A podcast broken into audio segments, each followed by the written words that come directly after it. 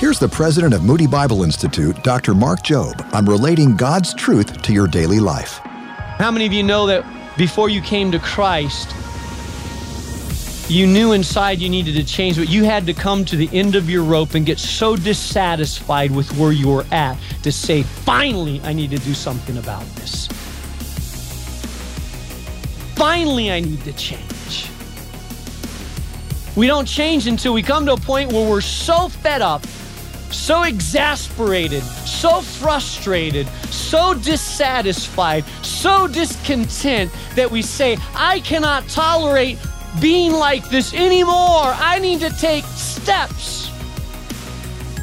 That'll motivate us to do something about our life and to change. Learn more about living wisely at BoldStepsRadio.org.